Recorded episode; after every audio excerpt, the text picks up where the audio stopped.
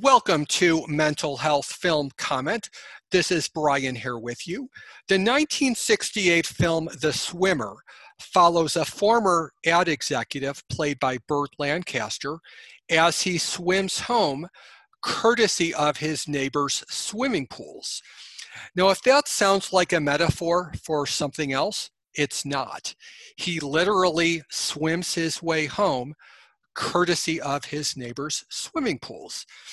Now, if you would like to listen to this podcast as a commentary track, simply cue up the movie and I will be on the other side of the pause button.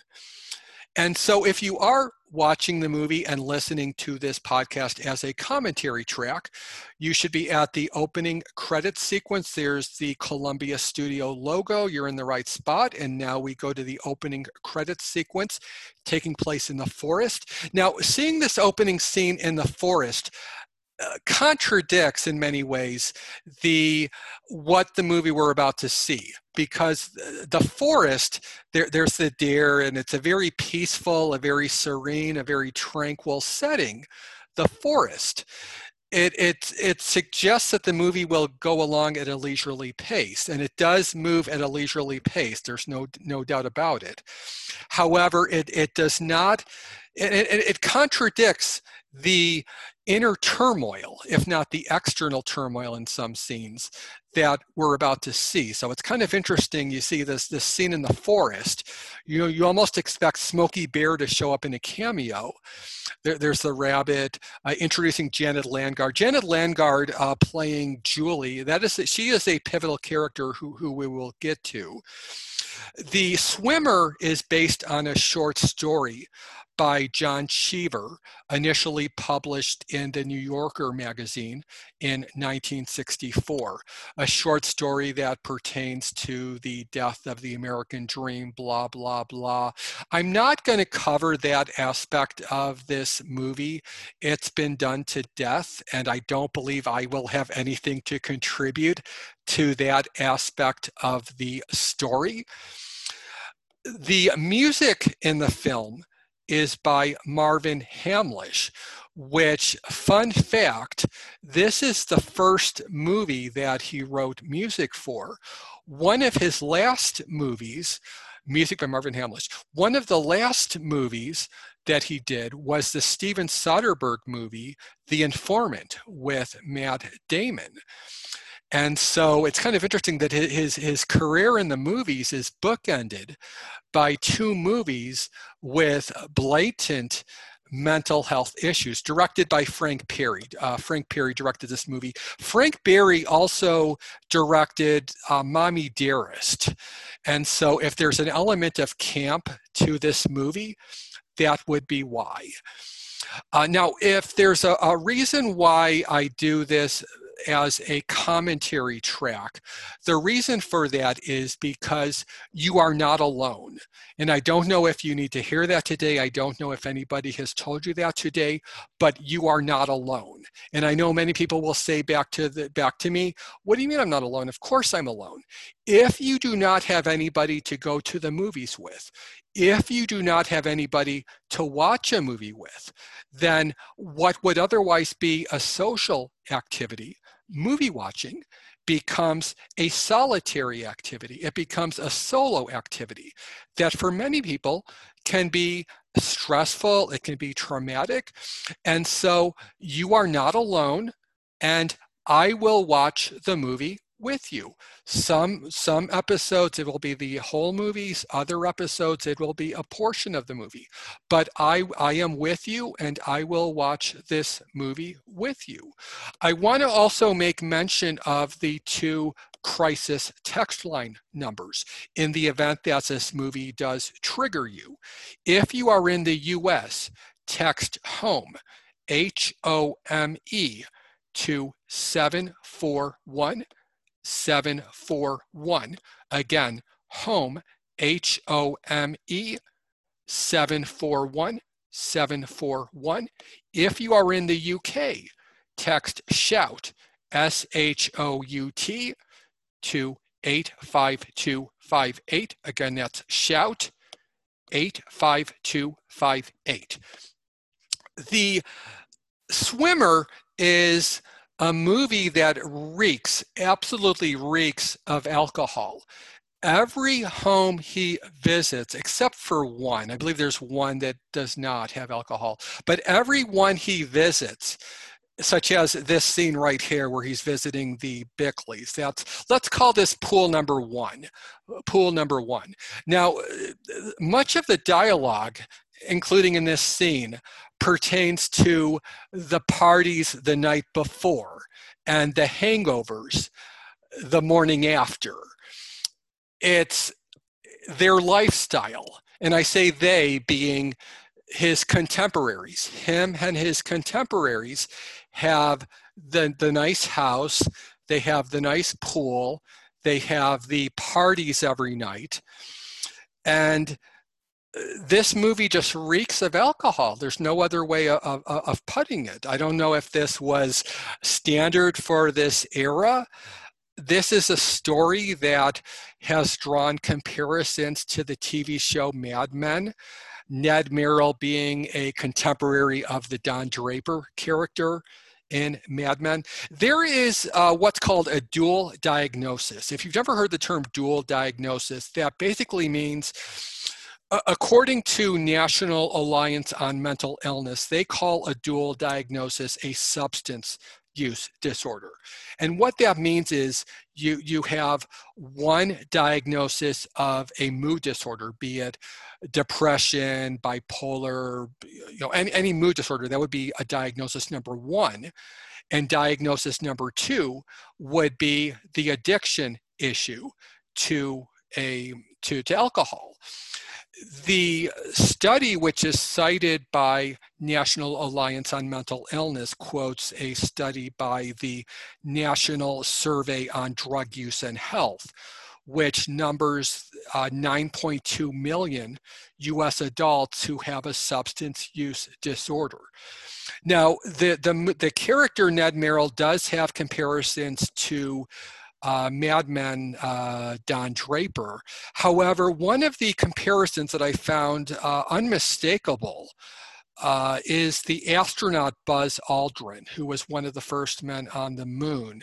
In 1972, he wrote a story in the Los Angeles Times uh, indicating his struggles both with alcoholism as well as with depression he would go on to be on the board of directors for the, the, organization formerly known as the National Association of Mental Health. He would go on to rehab, uh, alcohol rehab, not um, inpatient uh, mental health rehab, but spe- specifically alcohol specific rehab.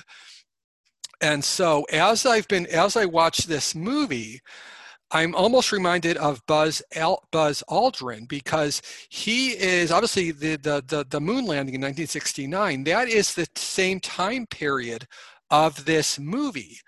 And traditionally, baby boomers, if I'm going to pick on baby boomers for a moment, baby boomers typically do not talk about mental health issues to the extent that millennials and Generation Xers, et cetera, do.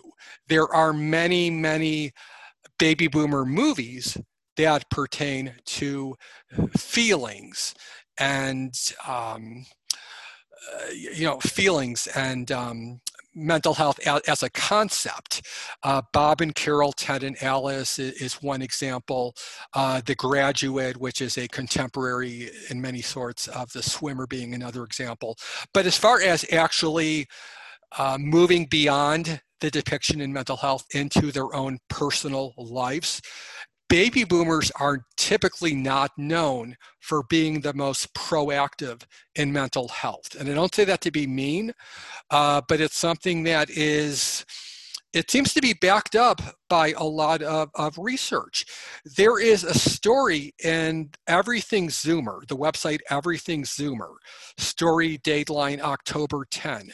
2019 why middle-aged men are at high risk for suicide uh, roy, ba- roy baumeister who's a social psychologist he describes a, a downward spiral cycle Uh, the the escape theory is what he calls it, and when, what he means by that is, and you see you see this all over the swimmer.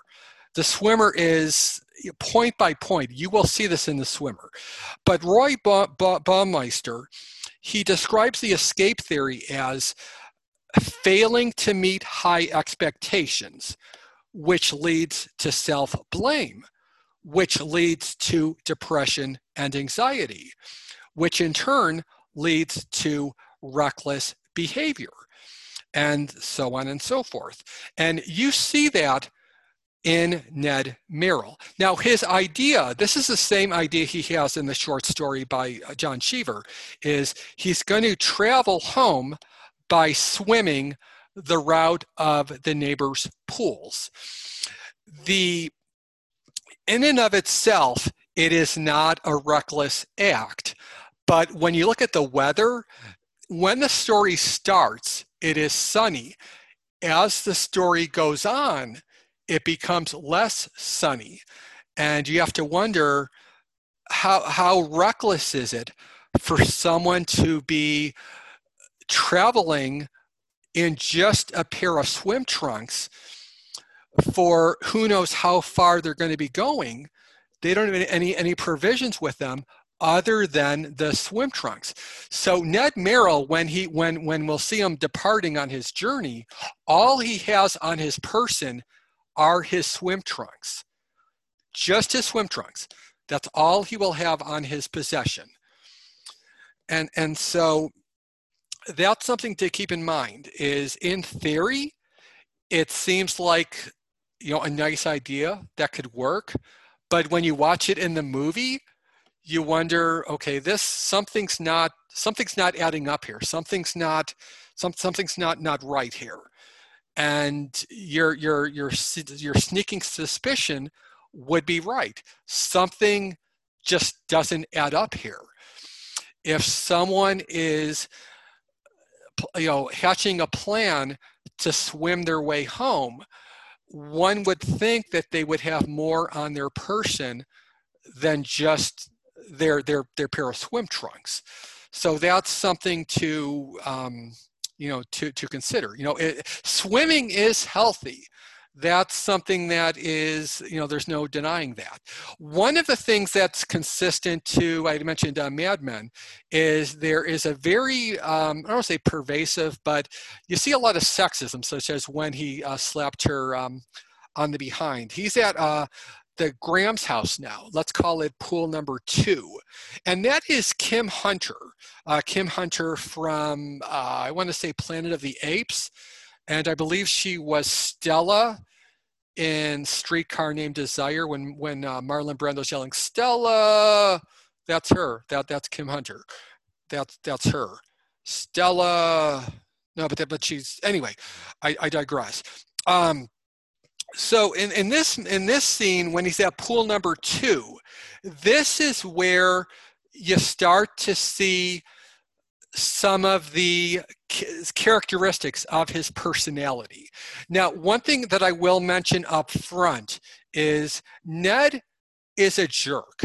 He is a jerk. There's no denying that. And I don't say that to be insensitive to whatever diagnosis he has. It is entirely possible, and I would say even common, that being a jerk does not exempt you from having bipolar or anxiety or social, um, you know, anxiety disorder. This character, the Burt Lancaster character, he's a jerk. You can see it by how he treats women. You can see it with how he talks just in the prior scene when he's talking with his friend about the uh, their their uh, gallivanting on their um, you know prior uh, adventures. You can see it in every scene in the movie. It it reflects what a jerk he is. So I don't say that to be insensitive, but on the contrary, to be you know anti stigma. Um, you can be a jerk, a complete SOB, and still have mood disorders. Here he is telling one of his tell, telling a neighbor's wife, "Oh, by the way, I, I'm jealous of your husband." you know, right? Why, why would you tell someone that? You're, you know, A, uh, showing up unannounced, and then you proceed to tell, to tell his wife, oh, by the way, I, I'm jealous of your husband. Who does that? Seriously, who does that? Here's another one of the, the, the toys in the neighborhood is this uh, lawnmower. Um, is, that, is that, and this would precede John Deere. The, this is before the, the John Deere days. So I, I believe John Deere would have been around this time, if I'm not mistaken, but that's not a name brand John Deere, I don't believe. Uh, but he, he's, um, and uh, one thing I don't get in here is he, he's, he's fixing a, um, um, a, a, a um, lawnmower and he doesn't get electrocuted. How does he not get electrocuted if he just got out of the pool? Wouldn't he be wet? Um, that's one of the things that I, that I don't get. Um, so one of the things that I do want to mention is that there is a um, very good organization called OneMindAtWork.org. And OneMindAtWork.org, uh, the founder, Garen Staglin, uh, wrote a piece in Forbes.com dated June 9th, 2020, about job loss, suicide, and substance abuse. a story very relevant to this movie. But One Mind at Work, they have a charter to transform mental health. And I mention this because obviously he is out of work. And as I'm watching this movie, I cannot help but think of One Mind at Work, their charter to transform mental health. It's an eight point charter. Uh, the first point being a long term commitment to mental health. Uh, point number two is promote mental health. Point number three is eliminate stigma, social prejudice, and discrimination. Point number four is adopt a proactive prevention approach. Point number five is to have a coordinated response. Number six is have an early and effective workplace intervention. Point number seven, explore innovations, including technology. And number eight, continuous evaluation. Now, these eight points, these are not necessarily specific to only the workplace. Obviously, it is intended for the workplace as uh, doc, you know, as initially uh, prescribed by OneMindAtWork.org. But those principles are uh, fairly universal principles if you think about it. You make a long-term commitment you promote mental health, eliminate stigma, adopt a proactive prevention approach, have a coordinated response, particularly with a dual diagnosis, have early and effective workplace intervention, explore innovations, and continuous evaluation. Now, uh, this scene right here, pool, uh, pool number three, he gets to pool number three, and this is uh, our, our clearest sign yet that something's not right, is Mrs. Hammer cannot stand Ned when he gets there. He apparently, and just the look on her face is just utter contempt that this, this, this guy's beyond a jerk. He, he's scum in her eyes because he was involved in some way with what we're, we're presuming is the loss of her son, his friend, that he has no clue that you know, that he may no longer be with us. So Mrs. Hammer sends him on his way. Don't you ever set foot on my property again. Um, now, as far as the, the cheesy music I mentioned by uh, Marvin Hamlisch, this movie is also known for this really um, hazy um, photography right here you, see when he's racing a horse. If you're listening to this movie, if you're listening to this podcast, not watching the movie, this scene right now, there's a scene in the movie where he races a horse. Let me repeat that. He races a horse. Now, uh, Burt Lancaster, as, and as I understand it, was in his 50s when he filmed this movie. And he actually trained with a swim coach to be in uh, peak condition for this movie. And this scene in the movie where he is racing a horse was a source of contention during the film's production. Why would you want to race a horse? It's again one of the things that, that looks good on paper, but when you see it on the uh, you know on a movie screen, it doesn't really add up. It, it, it lends more uh, you know more evidence to the notion that something's not right, that something's just just not adding up. Um, the the the horse is actually introduced through through the, the, the camera cuts to his iris and it, it almost looks like a flashback. Then it cuts to him running and you realize that it, it's not a flashback. It's him racing against a horse. Who who does that who does it? I know that it's good exercise. I'm not i'm not disputing that but uh, that's one of the you know the growing list of uh, evidences that you get in this movie that something is and plus running barefoot. If you're going to run put some freaking shoes on. You know granted it's in the forest you know in, in the country but if you're running why would you run barefoot when you can put protective footwear on. There's a scene uh, um, not not too far from this scene where he actually um, uh, sprains his, his foot, and it just you know calls back to this scene where he's running barefoot. Uh, the later scene is where he's doing um, pole vaulting uh, track barefoot. Uh, now, if you're if you're watching the movie, you, you, will see he's getting to pool number four. We'll call it pool number four. Um, and this is where we're going to meet one of the significant characters in the movie, which is his uh, babysitter, uh, a former babysitter, if not current babysitter, or he had hoped she would be a current babysitter. Uh, this is uh, Janet Landgard. This is her debut movie, uh, Janet Landgard. She is no longer acting. I believe she is retired from film, but this is her first movie uh, acting uh, as the babysitter. There is a uh, the part of the movie with Burt Lancaster and um, Jen Landgard, there there was an element of um, discomfort. This part of the movie, the whole movie has an element of uh, discomfort that, that something's just not right. And, and you'd be correct, something is not right. But the scenes with uh, Ned and, and, with, um, and with Julie, they really do get to be a little creepy. And, and it just gets creepier and creepier as some of the scenes go on. Now, I do want to mention, um, in regards to the short story, the Julie character was written for the movie. There, none of these characters, I'm, referring to the babysitter and, and her friends, or, or, well, her brother and his, uh, his girlfriend.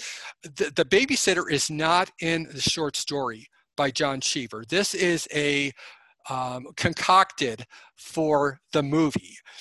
And in a lot of ways, this character, the babysitter, uh, Julie, she is a, a bookend with uh, Ned's old flame, who he had an affair with. He's he's married. Um, so yeah, speaking to what a jerk he is, he's married and he's having an affair and compounding his affair, or he had an affair, which will that's addressed further in the movie. But married, having an affair, and getting way too friendly with the babysitter. So, yeah, I think it's safe to say he's a jerk. The uh, Julie, she likes Ned's idea. One of the things that you'll find throughout the movie is many of the people who he uh, visits and surprises, he wants to recruit them to join him on his journey. And Julie is the first person who says, yes, that sounds fun. That that you know, why didn't I think of that? That that's an awesome idea. I think I'll join you. Julie is the first character who joins him on his journey. And there are some theories, I don't agree with this theory that this portion of the, the movie is all in his imagination. And there's some credence to that because of the way that it's filmed. This is the only portion of the movie that has just, it's like they're filming through tissue paper, basically. It's just so super soft focus. It's like a movie from the 1940s. Uh, granted, it was more common in the 1970s in movies that would have music by Mar- Marvin Hamlisch. Um, but it's it's just really really blatant in this movie just the the uh, level of soft focus that's all over this movie um, but again it's really specific very specific to the scenes with ned and janet um, you know what i think that you're going to get more out of this movie if i leave you off here um, I'm going to leave you with some information that I, I hope you find helpful. Uh, there's some resources that you should definitely take note of. There is Mental Health America. Uh, Mental Health America is at mhanational.org. Click on the blue Find Help button. There's also NAMI, National Alliance on Mental Illness. NAMI is at nami.org.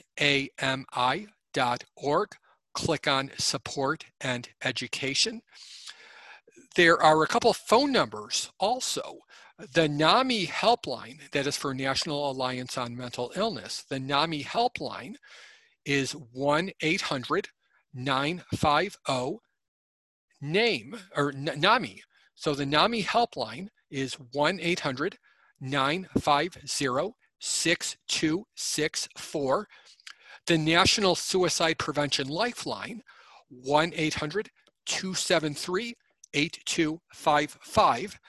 Again, the National Suicide Prevention Lifeline, 1 800 273 8255. Um, I also want to make mention of, I'm really excited whenever I find a, a podcast relating to mental health. There's a lot of good ones. I want to mention a few that you may or may not be aware of. There is anxiety about anxiety.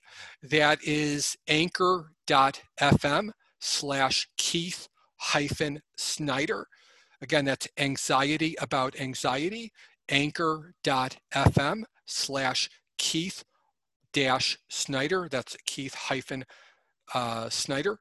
Uh, the anxiety about anxiety is in the tradition of in our own voices, meaning that that's quite literally people in their own voices sharing their stories and their experiences. There's also mental heads out of England. Uh, mental heads is at play.acast.com slash s slash mental dash heads. Again, that's play dash acast.com slash s slash mental hyphen heads. There's also St. Dymphna's playbook. easiest way to get there is catholichipster.com. St. Dymphna is a is the uh, Catholic patron saint of mental health issues. Uh, my Voices Have Tourette's, that's another one. My Voices Have Tourette's.libsyn.com. That is a podcast out of Iceland, of all places. So a lot, lot of good resources out there to, um, to, to, to look into. Um, so right now we're at a point where uh, Ned, he's still on, on his exploring with Julie and they are visiting the, the party at the Lears. Again, this movie reeks of alcohol and it reeks of party.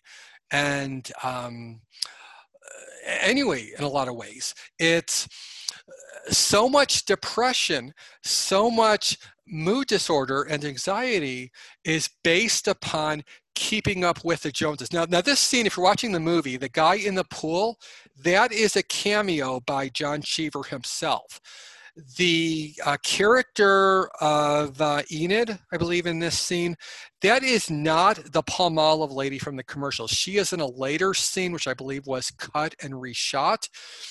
But all through the movie, it's it's an element of keeping up with the Joneses. And I said that I would not comment on the death of the American dream aspect of the movie, and I'm not. I, I will keep my word and not mention that. I will say that it's less about the whole American dream thing than it is about comparing yourself.